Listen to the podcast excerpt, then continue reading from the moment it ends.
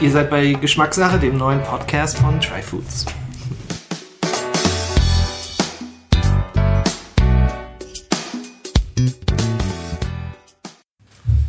Hallo und willkommen zum Geschmackssache Podcast, dem Podcast von Try Foods. Heute die dritte Ausgabe und heute sprechen wir zum Thema Honig. In den ersten beiden Ausgaben ging es um die Themen Kaffee und Olivenöl und ich freue mich jetzt sehr, hier mit zwei Gästen heute über den süßen Bienensaft zu sprechen, über Honig.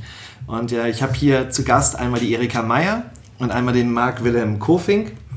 Ich habe euch beide schon vor einiger Zeit kennengelernt, als ich das äh, Try Honig Set zusammengestellt habe und durfte euch damals schon interviewen und fand es sehr spannend zu sehen, wo, wo Ähnlichkeiten bei euch sind in der Bienenzucht, im Imkern, aber wo es vielleicht auch Unterschiede äh, gibt. Ich freue mich sehr darauf, heute mit euch darüber zu sprechen. Wir wollen zum einen über Bienen, über das Imkern sprechen. Das machen wir vor allem im ersten Teil und im zweiten Teil des Podcasts sprechen wir dann mehr über das Produkt, den Honig, welche Unterschiede es da gibt, wie Honig schmecken kann, was einen guten Honig auszeichnet und wie man sowas finden kann. Also wie gesagt, schön, dass ihr da seid. Danke. Dass ihr euch die Zeit genommen habt heute Morgen. Ähm, ja, aber anfangs stellt euch doch mal kurz vor. Erika, magst du mal kurz sagen, wer du bist und wie du zum Honig gekommen bist oder zu den Bienen gekommen bist? Also ich bin Erika Meyer und ich habe jetzt seit gut zehn Jahren Bienenvölker und zurzeit 20 Völker. Bin ich ganz stolz drauf und alle stehen auf Dächern. Ähm, wie bin ich dann zum Imkern gekommen? Ja, über eine gute Idee von meinem Freund eigentlich, der mich damals der mir ins Ohr geflüstert hat äh, und mich gefragt hat, was ich eigentlich von Urban Beekeeping halte, also Bienen in der Stadt. Und bis dahin waren Bienen für mich auch wirklich auf dem Land angesiedelt. Und wir haben uns dann damit beschäftigt, ähm, mit Urban Beekeeping in Detroit und haben gedacht, was könnte man denn eigentlich städtebaulich, ähm, wie könnte man Detroit umgestalten, um dort halt eine große Imkerei aufzubauen. Und so kam ich eigentlich zum Thema Bienen in der Stadt und habe dann halt in Berlin mir bin ich dann zum Imkerverein gegangen und habe äh, gesagt, ich muss mal am Bienenvolk direkt studieren, was wir da brauchen, was das Bienenvolk braucht und wer sind die Imker eigentlich.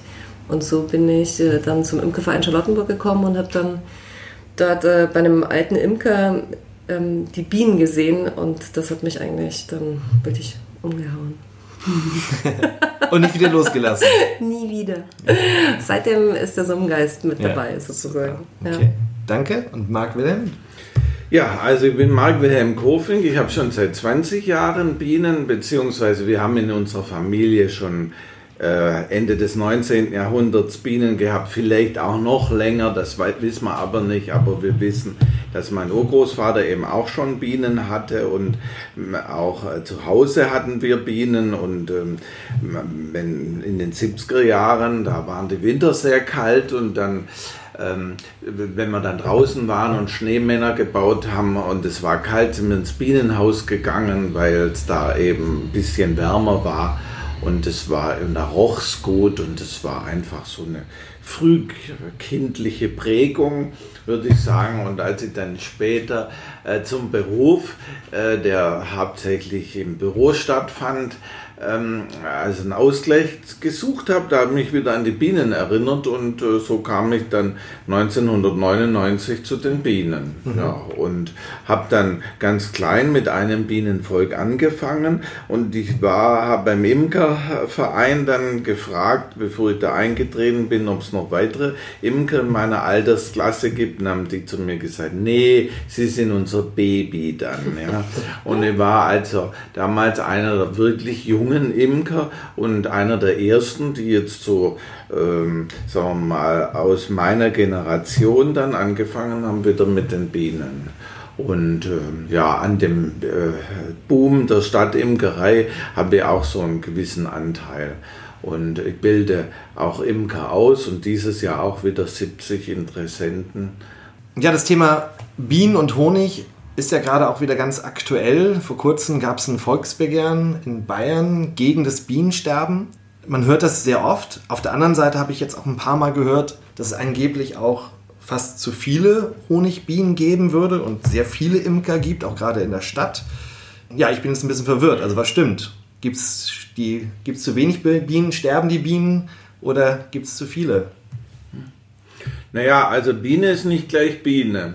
Also wenn wir vom Bienensterben sprechen, meinen wir eher äh, wildlebende Insekten und weniger die Honigbienen. Ähm, es wird zwar auch immer gesagt, dass die Zahl der Bienenvölker abnimmt, aber oftmals ist da die Vergleichsgröße nicht, na sagen wir mal, ähm, die ist so gewählt, um politisch etwas zu bewirken. Ja, da wird dann oft 1990 genommen und dann geschaut, wie viele Bienenvölker gab es da, wie viel gibt es heute und ja, tatsächlich gibt es da eine Abnahme. Die hat aber weniger was mit Umwelt zu tun, als vielmehr damit, dass äh, die Bienenhalter ihr Freizeitverhalten geändert haben und heute eben bezogen auf die ehemalige DDR reisen können, was ihnen früher nicht so leicht möglich war. Und dann und mit Bienen konnte man gutes Einkommen, zusätzliches Einkommen erwirtschaften, weil das gegen, der Honig gegen die Wiesen verkauft wurde. Und insofern hat dann deshalb die Zahl der Honigbienenvölker abgenommen. Aber weit dramatischer ist die äh, Abnahme der Wildbienen. Und das hängt eben mit der veränderten Landwirtschaft zusammen, dass Wildbienen äh, nicht mehr die Lebensräume haben, die sie noch vor 50 Jahren gehabt haben. Ja, und auch in der Stadt sieht man das ja. Berlin ist ja das Paradebeispiel nach Verdichtung. Ja? Also Berlin hatte mal die größte Anzahl an Wildbienenarten, ähm, die der Herr Saure damals alle gefunden hat und auch ähm, beschrieben hat. Und jetzt mit der ganzen Nachverdichtung, dass die ganzen Brachflächen verschwinden und der Lebensraum knapper wird, verschwinden natürlich auch damit die Wildbienen. Und ähm, das Interessante ist halt, dass es bei Wildbienen wirklich um diesen Lebensraum gibt und Honigbienen sind einfach auch Teil der Landwirtschaft. Also die kann man ja auch quasi, man kann dann zur Tracht wandern, man kann mit denen auch einfach wirtschaften, während man mit den Wildbienen jetzt nicht im gleichen Sinne wirtschaften kann. Und die brauchen eben wirklich diesen Quadratmeter unbearbeiteten Boden. Also die meisten nisten auch im Boden. Und da geht es dann wirklich um Landschaftsgestaltung. Mhm. Okay. Also es gibt einmal diese, die Honigbienen, gezüchtete Bienen. Genau. Und wir Imker, wenn uns Bienenvölker verloren gehen, wir züchten natürlich immer wieder neue nach. Mhm.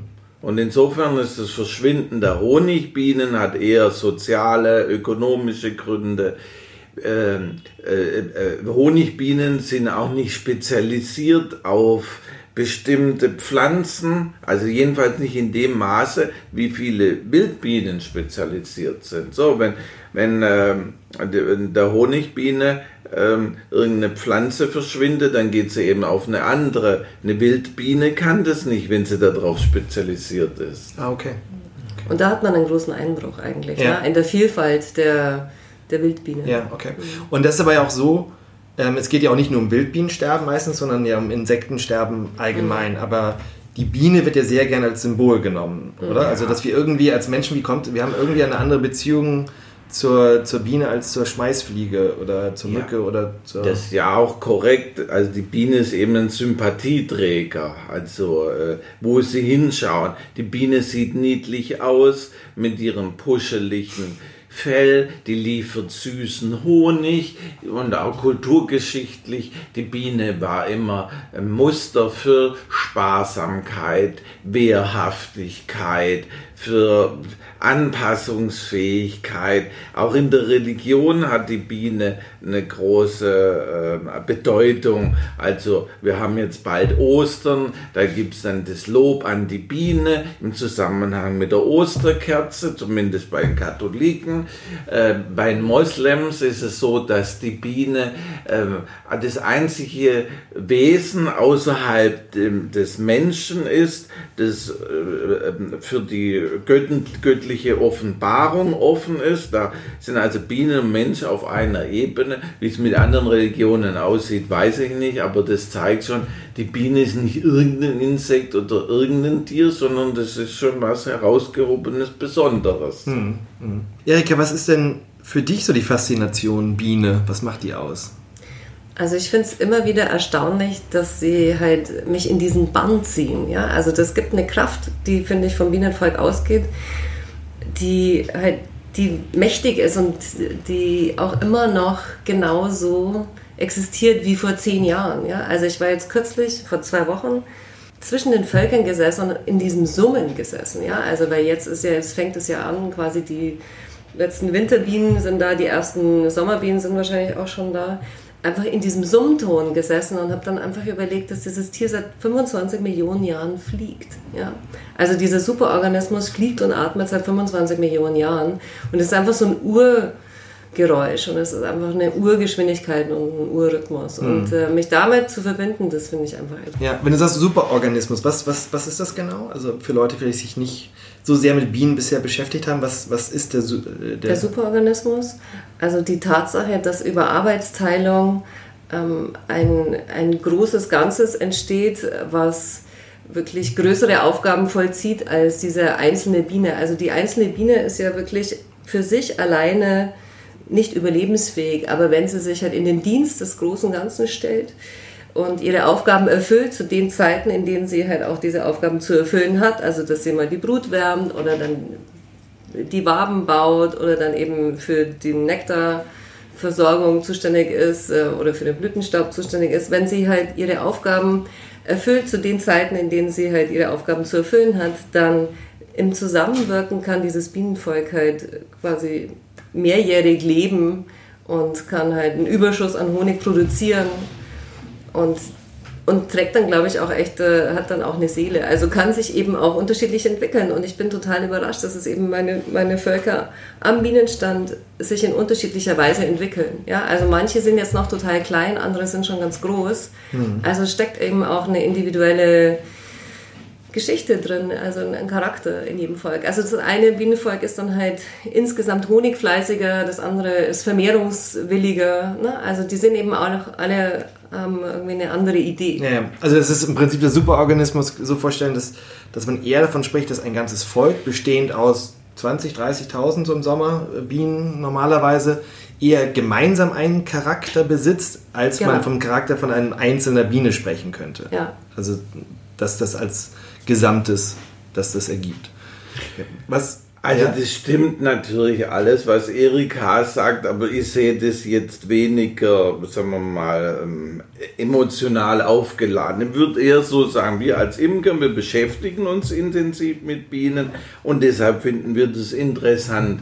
Aber wenn Sie mal mit einem Kakteenzüchter zusammen sind, ja, der wird Ihnen mit genau der gleichen Begeisterung von seinen Kakteen äh, erzählen, wie wir von den Bienen, ja. Ähm, deshalb, ich würde es jetzt nicht so hoch äh, hochhängen. Oder wenn Sie mit einem passionierten Briefmarkensammler sprechen, der, für den ist das auch eine ganze Welt. Seine Sammlung ist auch ein super Organismus. So, genau.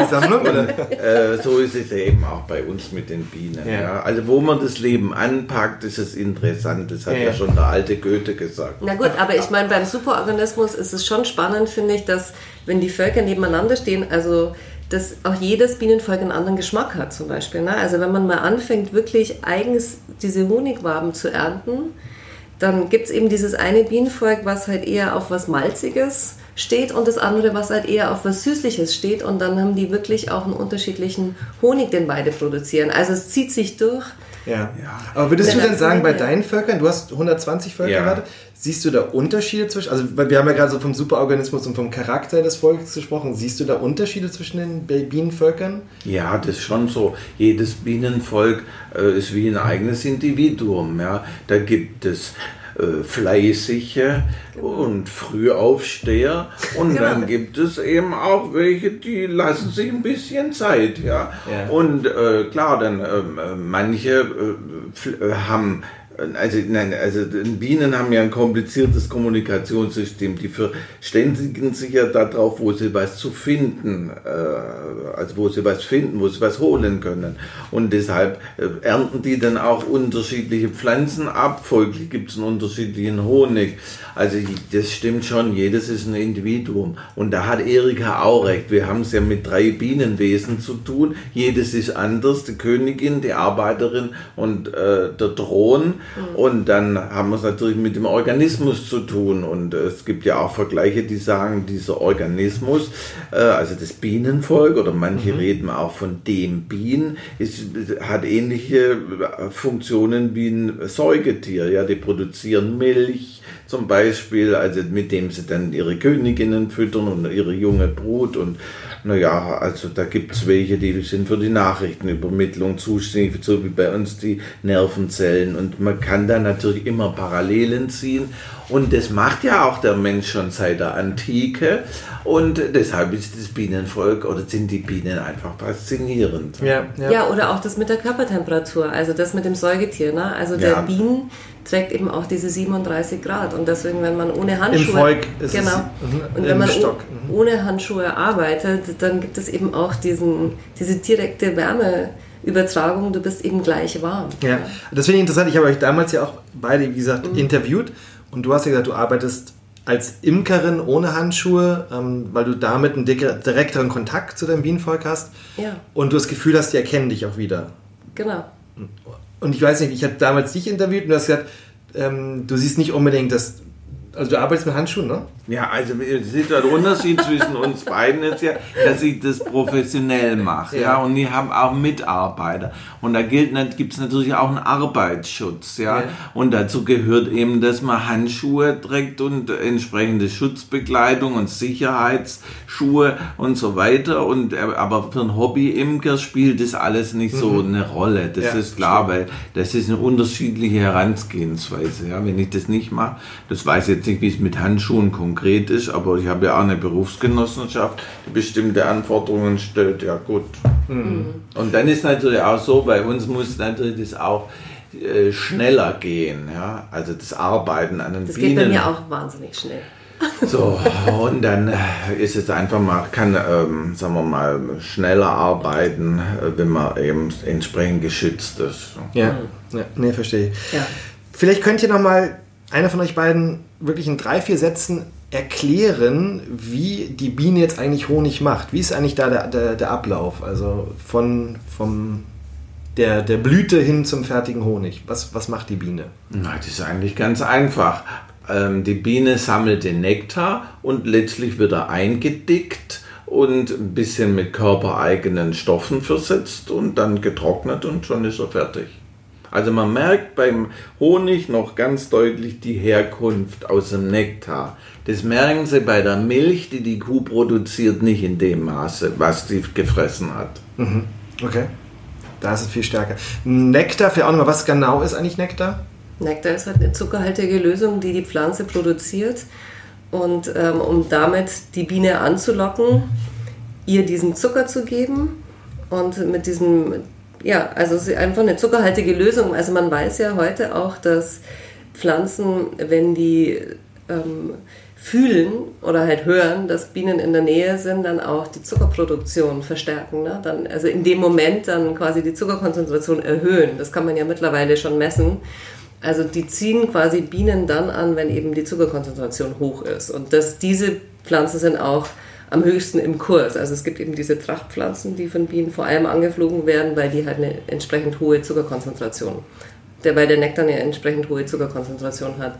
Und dieser Nektar trägt aber auch ätherische Öle und so und das wird dann zurückgetragen in den Stock und wird dann aber nochmal umgewandelt. Also Nektar hat ja schon auch eine Wasserkonzentration von 60% oder 70% und der Honig zum Schluss ja dann weniger als 18. Mhm. Und dieser Trocknungsprozess findet dann eben statt. Und da findet auch diese Umwandlung statt.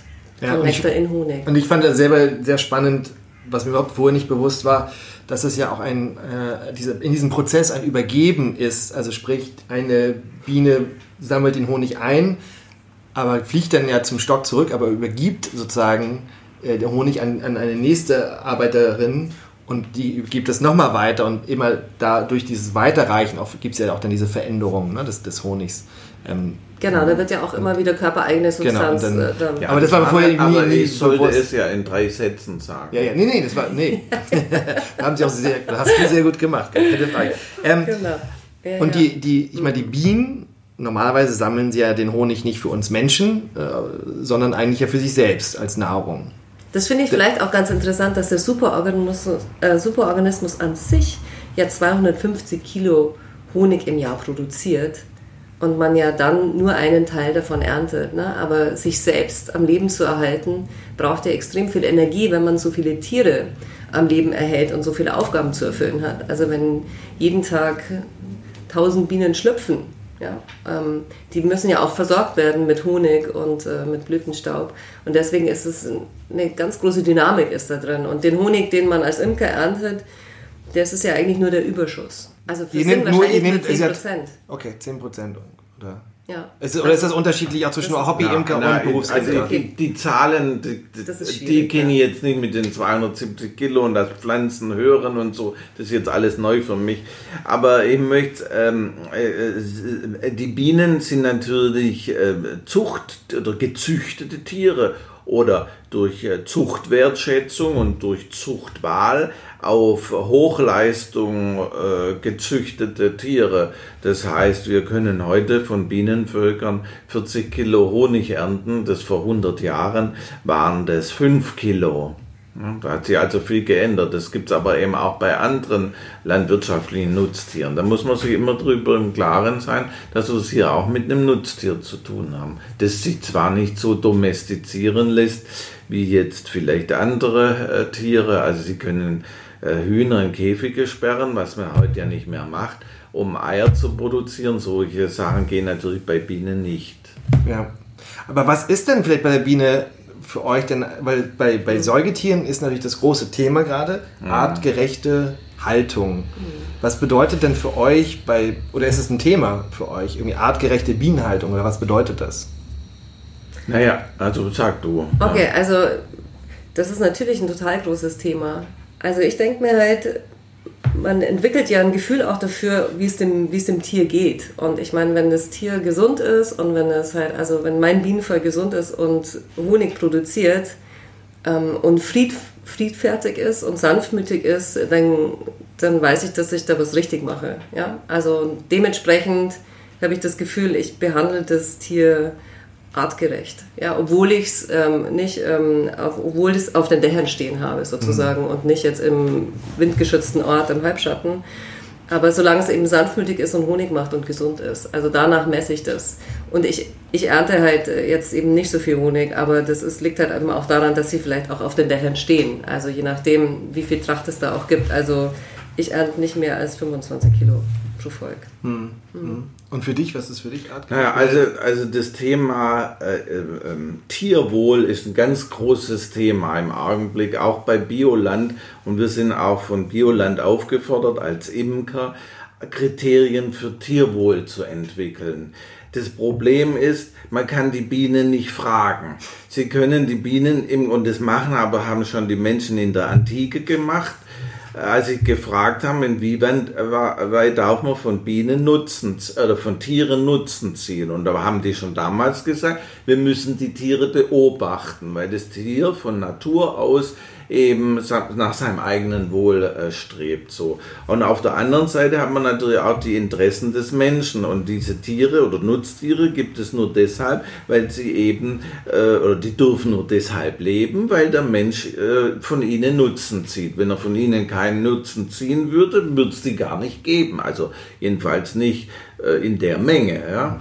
So, und äh, wir beobachten natürlich an unseren Bienen äh, Dinge, die wir aber gar nicht umsetzen können. Wie zum Beispiel, am äh, wohlsten fühlen sich Bienen in 5 Meter Höhe. Aber keiner wird jetzt ein Gestell aufstellen und die Bienen da hochbringen. Und was passiert, wenn der da runterfällt? Also müssen wir einfach Kompromisse eingehen. Und das heißt, wir stellen die Bienen dann eben äh, so auf, dass wir rückenschonend arbeiten können. Okay. Aber also, eigentlich, also wenn man jetzt Tierwohl ganz ernst nehmen würde, wären wir hier in einem äh, Konflikt. Ja.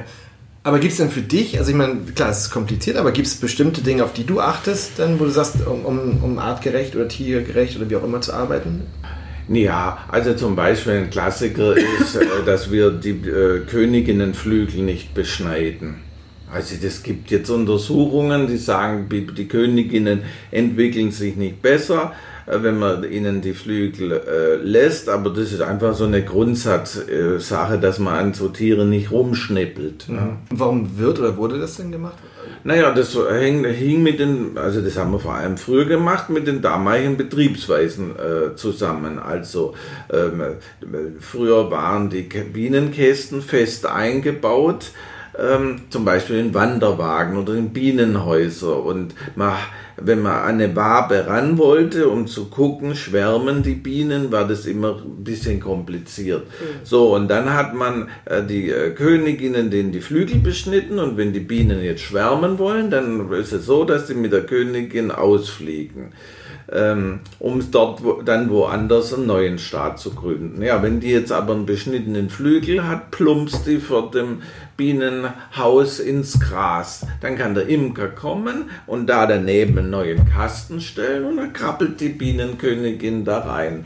Und dann nimmt er den Kasten und stellt ihn wieder am Bienenstand auf. Das ist natürlich ganz wunderbar praktisch. Ja aber äh, das passt heute nicht mehr so zu äh, erstmal unseren Vorstellungen, wie man Bienen hält und zum anderen auch nicht mehr so richtig in die Zeit, weil viele machen das ja nur als Hobby, da ist dann das Haus und der Bienenstand tagsüber verlassen und wenn die Königin ausfliegt und im Gras landet und die Bienen merken, die Königin kann gar nicht fliegen, dann fliegen die alle wieder zurück in den Kasten und dann liegt die Königin im Gras und die verendet dann da und dann äh, im Vermehrungsprozess ist so, dass dann neue Königinnen schlüpfen und dann hauen die Bienen dann eben mit der ab. Ja. Das heißt, man hat gar nichts gewonnen, wenn man ihr die Flügel beschneidet. Aber das wäre so ein Beispiel, wo ich sagen würde, aus ethischen Gründen unterstützt mit äh, heutigen Betriebsweisen passt es einfach nicht mehr. Ja. Ich fand es interessant, Marc Wilhelm, du hast mir damals erzählt, was dich an Honig fasziniert, ist, dass das ja eigentlich ein, ein Genussmittel ist, was uns Menschen fertig von der Natur gegeben wird, was keiner weiteren in dem Sinne keine Reifung, jetzt oder wenn man Wein sich anguckt oder Bier, wo, irgendwas, wo, wo wir wirklich als Mensch noch einen Prozess, einen Herstellungsprozess dahinter stellen, ähm, sondern die, die Bienen geben uns das fertig. Mhm. Ähm, wenn man überspitzt formuliert, hat der Imker dann nichts zu tun, oder? der hat einen leichten Job, oder? Oder wie, andersrum gefragt, wie mhm. sieht so der Alltag denn des Imkers aus? Also gut, ich sag vielleicht, ich habe ja nicht so viele Kilos ähm, Honig. Aber ich finde es schon spannend mit der Honigpflege, weil ich mein Geschmack ist, ist, hat eben auch mit Konsistenz zu tun. Also wie ist die Konsistenz vom Honig und was schmecke ich dann? Also es gibt halt diesen ganz frischen Honig, wenn er flüssig ist. Der schmeckt natürlich fantastisch, weil er halt diese ganzen Spitzen noch so trägt. Ähm, und wenn er dann aber sich verändert und kristallisiert und äh, seine Konsistenz verändert, dann verändert er ja auch gleichzeitig seinen Geschmack, weil du kannst dann halt in einem festen Honig nimmst du immer mehr, hast du einfach auf dem Löffel schon viel mehr Honig als bei einem flüssigen Honig und dann schmeckt er eben wesentlich intensiver und da ist es echt wichtig, dass er fein cremig ähm, von der Konsistenz her ist, finde ich. Und deswegen muss man Honig eigentlich schon bearbeiten, aber und darin liegt halt schon eine Kunst, finde ich. Also im Honig rühren liegt wirklich eine Kunst ähm, damit er dann auch eine schöne Konsistenz hat und auch dementsprechend schön wächst hm. und dann immer seine okay. Cremigkeit Vielleicht kannst du ganz kurz erklären, was sind so die Schritte? Also die, äh, die Bienen, die Honigbienen lagern ja den Honig in den Waben, in den äh, Kästen ein und was sozusagen, äh, vielleicht von da an, was hm. sozusagen eure, was eure Arbeitsschritte sind? Also ich ernte den ja, ähm, also in, ich entdecke ja mit der Hand quasi und habe auch so eine Handschleuder. Ähm, da wird dann der Honig aus den Waben geschleudert und dann fließt er durch dieses Doppel, Doppelsieb in, in den Eimer und dann ist er ja flüssig und noch warm in Anführungszeichen. Ja. Und dann warte ich natürlich, bis er anfängt zu kristallisieren, weil bis der Prozess anfängt, dass äh, der Honig halt ähm, dichter wird irgendwie. Und, ähm, und diesen Prozess beschleunige ich dann, indem ich dann anfange zu rühren und dann ähm, über Tage hinweg rühre, sodass dann halt eine cremige Konsistenz dann entsteht. Wie kann ich mir vorstellen, du hast einen Eimer und du stehst mit einem Löffel und rührst? Nein, nein, ich habe halt ein, ein, Gerät, was rührt. Okay. Genau, ja, weil mhm. das, ähm, das ist mir zu schwer, ja. körperlich, genau. Ist dein, würdest du deine Arbeitsschritte ähnlich be be beschreiben oder? Ja, ich würd, also im Prinzip kommt nachher das Gleiche raus, aber ich würde es anders beschreiben. Ja, ja das ist sehr ja. richtig. Ja. Also äh, wir äh, haben, also wir entdecken äh, eher seltener von Hand. Wir haben eine Maschine dafür, die wie eine Heckenschere kann man sich vorstellen, die Wachsdeckel von den Waben schneidet und dann kommen die Waben anschließend in eine Zentrifuge. Ähm, das geht aber autom also es geht automatisch. Ja. Und der Honig läuft dann aus dieser Zentrifuge äh, raus und dann durch verschiedene Siebe, die immer feiner werden. Und es dient eigentlich nur, äh, um honigfremde Bestandteile herauszuholen, vor allem Wachs. Und äh, dann lagern wir den Honig sofort ein. Also wir können den jetzt nicht da rumstehen haben, weil ja gleich der nächste Honig kommt. Der wird dann eingelagert und dann kommt es einfach darauf an, wie die Kunden den nachher abfragen. Ob die den flüssig haben wollen, dann wird er verflüssigt. Dazu haben wir dann auch äh, Geräte, die den Honig sehr schonend, ohne Wärmeschädigung äh, verflüssigen. Oder sie wollen ihn cremig, dann wird er auch verflüssigt und dann impfen wir dann aber. Also das heißt, dann kommt dann eine kräftige Menge äh, Honig, möglichst der gleichen Sorte rein, der schon so ist, wie der Honig dann später mal werden soll und dann wird er gerührt, ein, zwei Tage, das hängt davon ab, wie viel Impfhonig wir zugeben. Manchmal machen wir so, wir machen es halbe halbe, einen fertig gerührten Honig plus die gleiche Menge äh, flüssigen Honig wird durchgerührt, äh, einmal schön ordentlich vermischt. Wir haben da auch ein Rührwerk dafür. Und ähm, dann äh, kommt er gleich sofort in die Gläser. Das, aber bei uns wenn Sie in der Erwerbsimkerei haben Sie oft nicht die Zeit, dann brauchen Sie durchlaufende Prozesse, ja, und dann mhm. morgen der morgens kommt der Honig in die Imkerei, sage ich mal, und abends kommt er in Gläsern äh, abgefüllt, fertig etikettiert, sodass er dann zum Kunden kann. Also das ist so das Ideal. Ja. Mhm. ja. Aber im Grunde machen wir genau das Gleiche.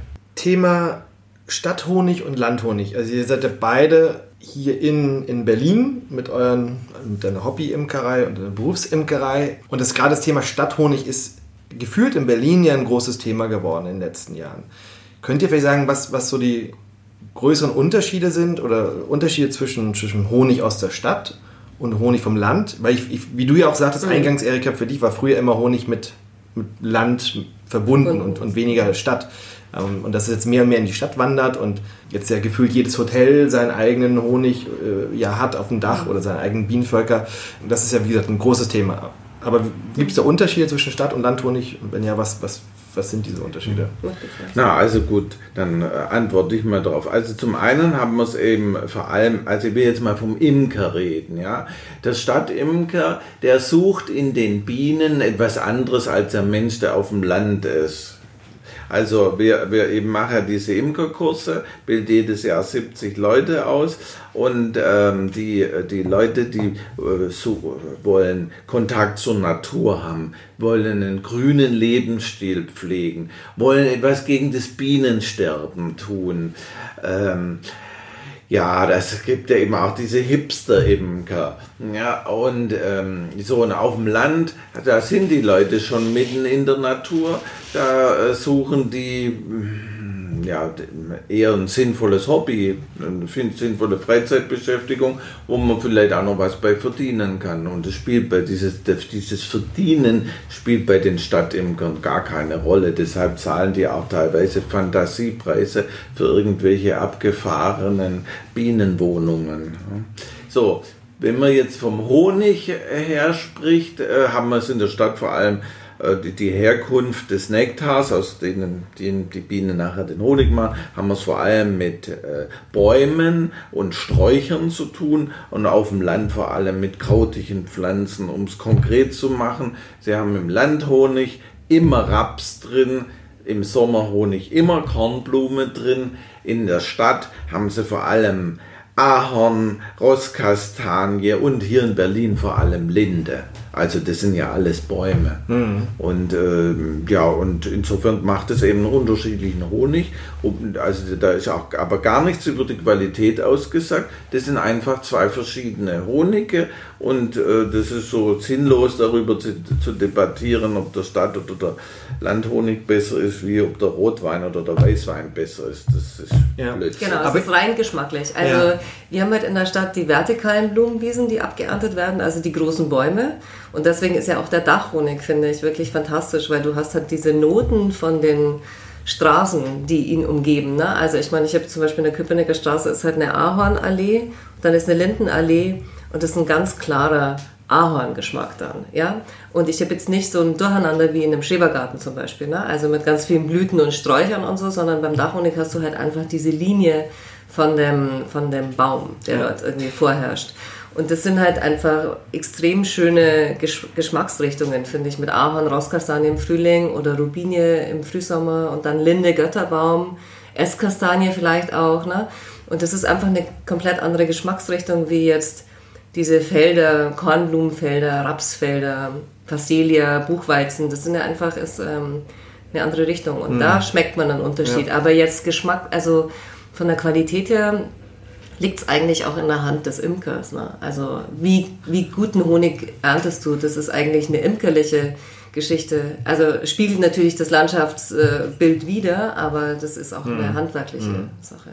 Anderes, aber aktuelles Thema ja gerade auch, Feinstaub, Luftverschmutzung äh, in den Städten. Ich würde ja auch mal denken, als, als Konsument jetzt, ja. mein Gott, wie kann da jetzt ein, äh, ein, ein, ein sauberer und guter, qualitativ hochwertiger ja. Honig in der Stadt entstehen, wo wir doch äh, über Feinstaub und solche Dinge uns beklagen. Und auf dem Land habe ich doch die Natur und äh, da ist es gefühlt sauberer. Man geht in die, als Berliner ja in die Natur, um frische Luft zu atmen. Aber man hat ja jetzt, jetzt hat man ja wieder festgestellt, dass irgendwie die Feinstaubbelastung gerade im größeren Umfeld der Städte höher ist als einem, im städtischen Gebiet an sich. Ne? Also wo, das ist ja nicht so, wo, der, wo das Gift, der Feinstaub oder was auch immer ausgebracht wird, dort äh, liegt es ja nicht da nieder, sondern ähm, es ist ja über die Luft wird ja transportiert. Mhm.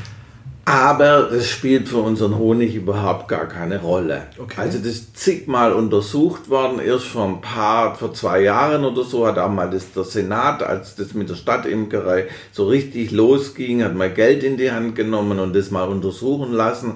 Stichwort, die, vergiften wir unsere Einwohner mit dem Honig, den die hier produzieren. Und äh, Feinstaub ist kein Problem, auch äh, Probleme aus Hausbrand oder das ist alles gar kein Problem. Und zwar Sie müssen sich Folgendes vorstellen, ähm, oder ihr müsst euch Folgendes vorstellen, die Blüte ist ja geschlossen und die geht dann auf und die Biene geht da rein. Das heißt, vier Tage oder so liefert die Nektar, dann fällt sie schon wieder ab. Das, es gibt also überhaupt keine Zeit, dass sich da im Inneren des Kelches irgendetwas äh, ablagert, was dann nachher von den Bienen äh, aufgenommen wird. Außerdem ähm, ist es so, dass die Bienen ja selber den äh, Honig verarbeiten. Das heißt, äh, das erste Opfer von verschmutztem Nektar wäre immer die Biene. Das ist der zweite Punkt. Der dritte Punkt ist, äh, wie viel Wasser trinken wir am Tag und wie viel Honig essen wir. Also man hat tatsächlich mit den heutigen Methoden Rückstände im Honig gefunden, aber also so, das war, äh, ging aus dieser Berliner Studie hervor, es war nur ein Zehntel der Werte, die für Trinkwasser zulässig sind. Also kann mhm. man wirklich guten Gewissens und nicht nur als Imker, der Honig verkauft, sagen, äh, der Honig ist ein unbelastetes, natürliches Lebensmittel und davon geht keine Gesundheitsgefahr ja. aus. Ja, okay. Marc Willem, vielleicht mal an dich die Frage, weil du ja Erfahrung in der Stadt hast mit Völkern, ja. hast, aber du gehst ja auch mit Völkern aufs Land. Ja. Was ist so für dich als Imker der Unterschied, in der Stadt oder auf dem Land zu arbeiten? Gibt es da Unterschiede für dich? Na, ähm, ja, da gibt es einen großen Unterschied. In der Stadt stehe ich ständig im Stau, wenn ich von einem Bienenstand zum anderen will, während auf, der Land hab ich, auf dem Land habe ich in der Regel freie Fahrt. So, aber äh, davon äh, abgesehen ist natürlich so, in der Stadt kann ich die Bienen eigentlich immer stehen lassen, weil die da die ganze Zeit hindurch äh, Honig produzieren, zumindest bis in Juli hinein, während auf dem Land muss man eben die Bienen dann verstellen Es sei denn, man hat sie da auch in einer Kleinstadt oder so stehen. Aber es ist wirklich so, wenn dann der Raps durch ist, müssen die Bienen weg und irgendwo in die Kornblume oder in den Wald oder so, wo dann die Rubinien blühen, gestellt werden, weil die Bienen sonst nichts mehr finden. Und das ist eigentlich das Traurige für die, Sta äh, für die Landimker, die ihre Bienen da auf dem Dorf ähm, in ihrem Hausgarten stehen haben, dass äh, dieses Dorf eben nicht ausreicht, um die Bienen zu versorgen und dass die dann jammern, dass sie schon wieder im äh, Juni mit dem Futtereimer durch die Gegend rennen. Das sind Zustände, die wir nicht haben. Hm. Das ist ja aufgrund der, der starken Monokultur in der Landwirtschaft und dass es in dem vor allem Rapsfelder irgendwo gibt, die einmal blühen und wenn sie verblüht sind, haben die Bienen dann nichts mehr zu fressen. Genau, und der Raps ist schon eine ganz wichtige Tracht für die Bienen. Die bauen da auch richtig kräftig auf, also die Völker entwickeln sich sehr gut. Und wenn der dann weg ist, dann fallen die in ein Loch. Ja, ja.